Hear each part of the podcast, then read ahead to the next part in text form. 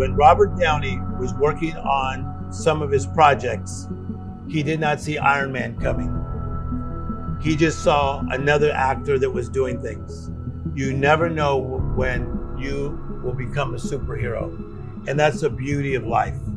You can go from being challenged, having difficulties in your life, wondering if you're going to be stuck in that same place, to the next thing you know, you are soaring in places that you could only have imagined. That's where I believe people are headed. That whole idea of the miracle mentality is don't live in the mundane, don't stay in the messy, don't stay in the madness, but make room for the miracles. And I think that so many of us that we get so caught up in the mundane, and then the mundane escalates to the messy, and then it escalates to the madness, which is the chaotic. That man, where's the magical? When we were kids, it was like, can we play? No, but you got to clean your room. But then can I play? But then you got to go to school. But then can I play? Remember, we were always looking for magic. You begin to see those things that have not yet happened as though they're possible. So before I became great friends with Oprah, I saw myself being great friends with Oprah. So when we started talking a lot, it didn't throw me off. I've envisioned these conversations. This is some mind boggling stuff, but I saw it before it even happened. No kidding. I saw it. I saw it. I saw it. I saw it. I saw it. It's a destiny, it's a faith, and it's the power of the imagination. And what I believe is that I was just in alignment with what heaven was saying about Tim's story. Every week of my life, uh, I really go back to the innocence of my childhood. I go back to Motown music, the Jackson Five, Stevie Wonder, Smokey Robinson, because it clicks me back to little Timmy from Compton. So, even though I've been on this journey for 61 years, I have a very childlike spirit. But uh, I think that's important. Mindset to me is uh, it's a perspective, it's a point of view, it's another vantage point. And so when we were lower income in Compton, we had never seen anything like we were about to view a few days later. When I went to Disneyland as a seven year old and I saw Tomorrowland, Frontierland, and I saw all these different lands, and I saw Mickey Mouse up close, Donald Duck up close, the fireworks show at 9.30 at night. Whoa! My life changed. It was all about a different perspective from Compton, California, and the things I saw there, going to Disneyland. And so, mindset is a different perspective. You know, there's times in life where you just want to shout, where life is at a high volume. And uh, could be the first time somebody falls in love. You just want to shout. It could be you're successful in your job. You just want to shout.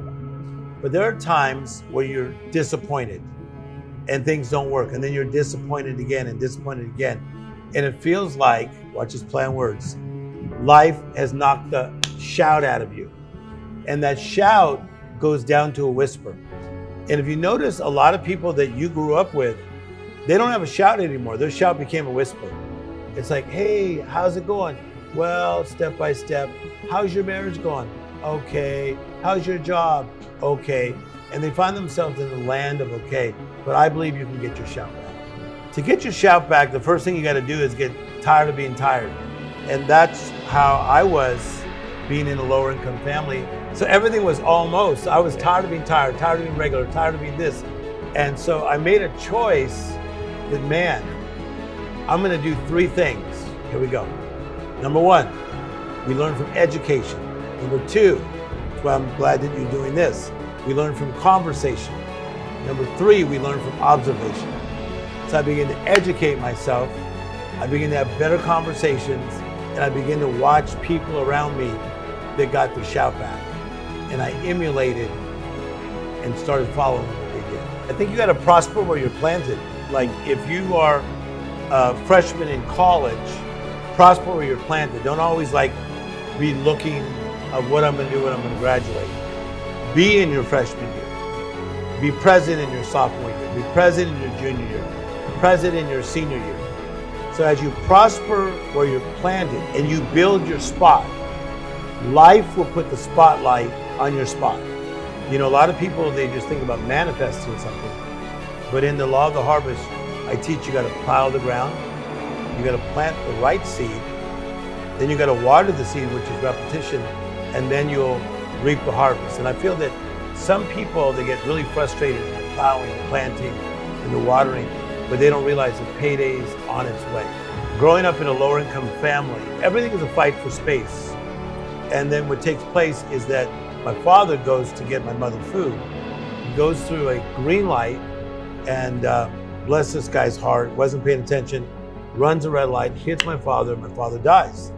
Now that's that's very difficult for any family, but my father was the energy of the family. He was the financial backer of the family. My mother didn't even know how to drive. And so now he is like taken out. And I, will never forget, the family went from like a feeling of warmth to just a feeling of like silence and pain. We all have um, what I call life interruptions. An interruption is, is a disturbance. You've had them, I've had them. It could be uh, when somebody's young and they get ill, or their parents get divorced, or in this case, my father passed. So it's a life interruption. And then when most people have that life interruption or setback, they don't know how to get out of it. And so that's one thing that I think created a calling in me that I wanted to help more people that had life interruptions find a way up and out.